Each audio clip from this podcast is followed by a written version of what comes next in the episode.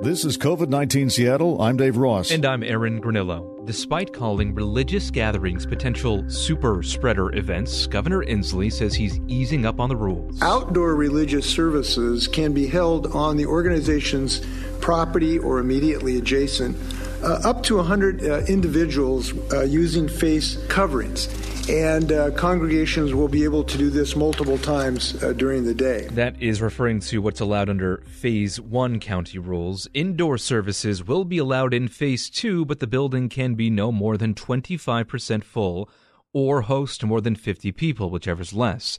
Now, this may feel like a concession to their religious rights, but Executive Director of the Family Policy Institute of Washington and former state senator Mark Miloscia told our sister station KTTH. Why is he treating churches differently than pot shops, alcohol stores, casinos? Why is he treating churches different? He's treating us in a harsher manner than virtually any other organization in the state. Miloscia says the new rules will not allow any large King County church to worship normally. Health officials, though, argue operating normally could have deadly consequences. Does the director of the Family Policy Institute have a point there, Dave? Well, he may, and there are churches who may decide that they would rather take the risk than have to uh, curtail services. I know that for our church, which is St. James downtown, there are hundreds of people uh, who are watching it on video every Sunday. Uh, far more than would be allowed under a restriction like this. So I don't imagine they'll be reopening soon at this point, I'm coming to the uh, I'm coming to the conclusion that we will probably have to leave people more discretion on what kind of risk they want to subject themselves to. So when you have something like church, which is of course something that is deeply felt by people, uh, we've gone through three months of education as to how contagious this virus is and what the possible consequences can be. If people knowingly want to go to a service and take the risk then maybe it's time for them to have the right to do so. As far as I know, there's uh, sufficient hospital capacity at this point. In fact, there's so much hospital capacity, we're laying off thousands of healthcare workers. So uh, it may come to the point where you just tell people, okay, um, we give up. It looks too much like we're repressing your right to worship as you choose. So go ahead. Uh, just know the possible risk that you're facing. Now, are you saying you are okay with that just for religious services, or are you implying that you know King County, Pierce, these larger counties should all enter Phase Two at this point? Well, uh, I do not actually uh, give a special uh, dispensation to religious services. I, I, think you may just have to do that with everything. I don't know. Maybe sports yeah. events are going too far. Right. I think in terms of sports events, you'll have you'd probably be a hard sell to get people to pack a stadium anymore. So it may restrict itself without help from the governor.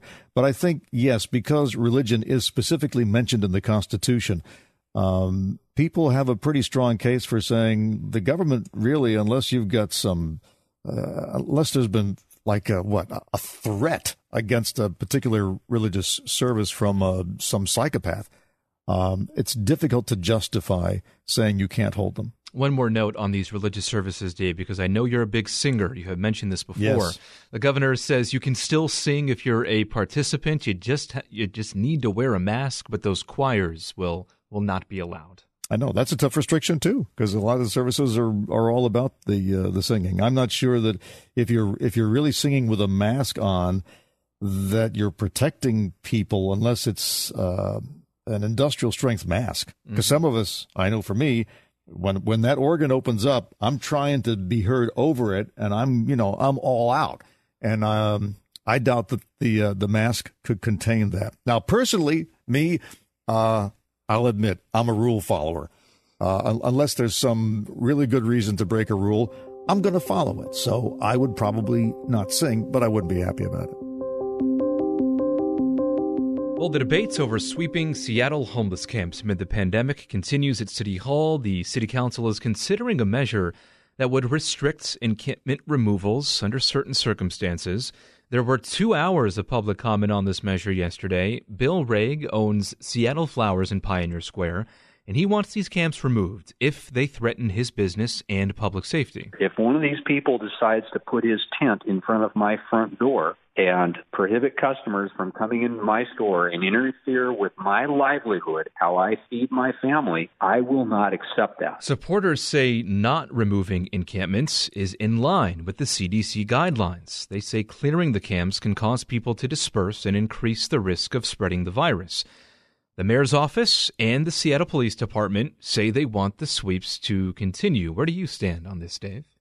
Well, we've been dealing with this for years now. Yeah. I think if you're going to sweep an encampment, there should be some place where those people can live. They're not going to go away. It's absolutely true. If you sweep one encampment, they show up in another. We this is, I mean, this is all very obvious. For for some reason, we've been unable to come up with a system of housing people either dormitory style or in in tiny house villages in sufficient numbers to to end this crisis. I would point out there are a lot of empty hotels. I'm sure they would be happy to take state money if we could come up with some to uh, house people in in uh, modest hotel rooms while this is being uh, figured out.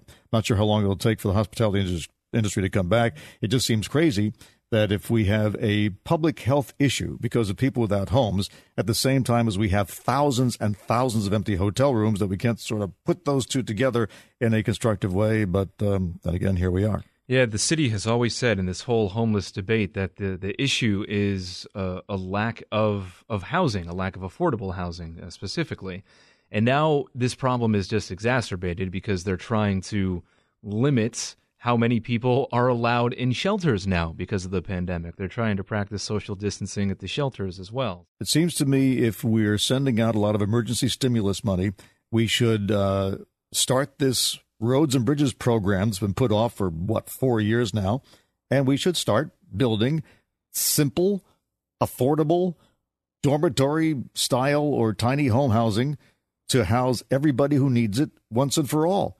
We're finding out now that this is not just a uh, an eyesore; it's a health problem, and governments have special powers when there's a health problem. Plus, we have a lot of hotels that are probably small ones, probably not going to make it the owners might appreciate a state bailout.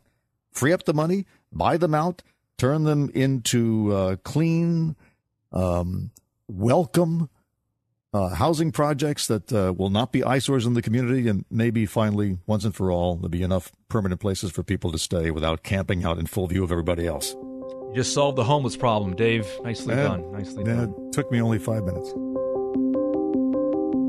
Early on in this pandemic, the virus spread quickly through nursing homes. It seemed that older people may be more vulnerable to catching it. A new analysis now has found that half of new coronavirus infections in Washington are occurring in people under the age of 40. Now, people under 40 have much better odds of recovering from the virus at home.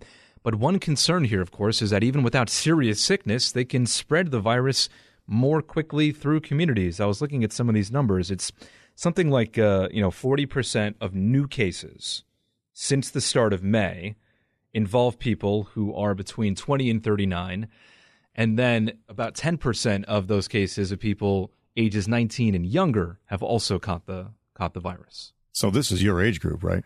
It is. I am I'm 32. Uh, mm-hmm. and as mm-hmm. far as I know, I haven't had an antibody test, but uh, I have not had the virus. Yeah, but your your age group, you're you're, you're full. Of, you're you're risk takers, right? Um, I know many who are risk takers. Yes. I'm not a risk taker anymore because well, I'm 68. Yeah. When I was 32, yeah, mm-hmm. I'd go anywhere and do anything. So um, here, I'm going to cut this deal with you. Uh, you guys can go out and take the risks. Um, just let me know who you are so I don't get within six feet of you.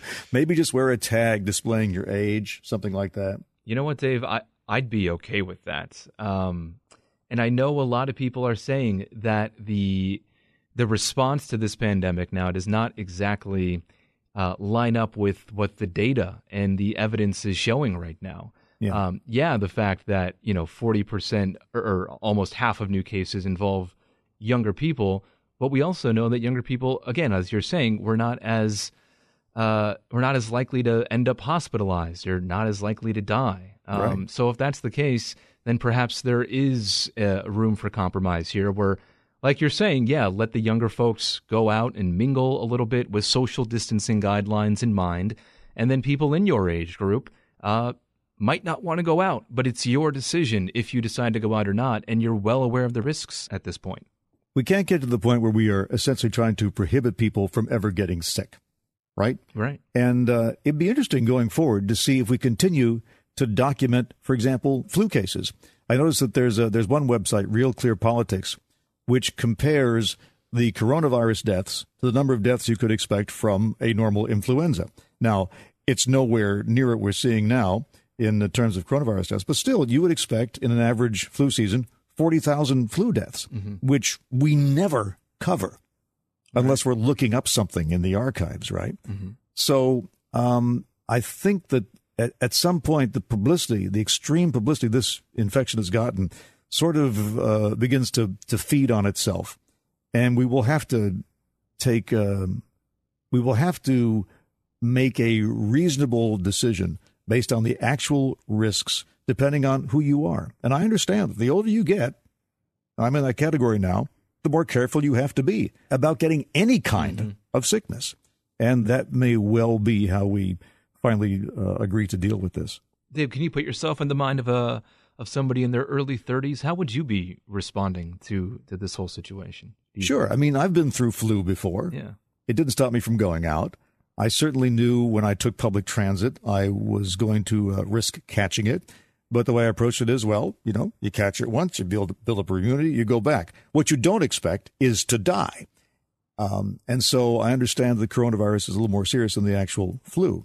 But I've I've been pretty sick before and got through it. Um, and it also helps I've had relatives younger than, than I am who've also gotten this virus and have gotten through it. They felt miserable for a while, but now they're fine. They have the the antibodies. That's how you uh, that's how you deal with disease. So I think um, over the long term, and I understand that you you don't want to diminish the seriousness of this because you want people to take the the necessary uh, precautions, but at the same time, you cannot respond to every outbreak of a new disease by locking everything down. So I'm hoping that. Uh, like the Spanish flu in 1918, this is a uh, once in 100 years uh, approach to handling this.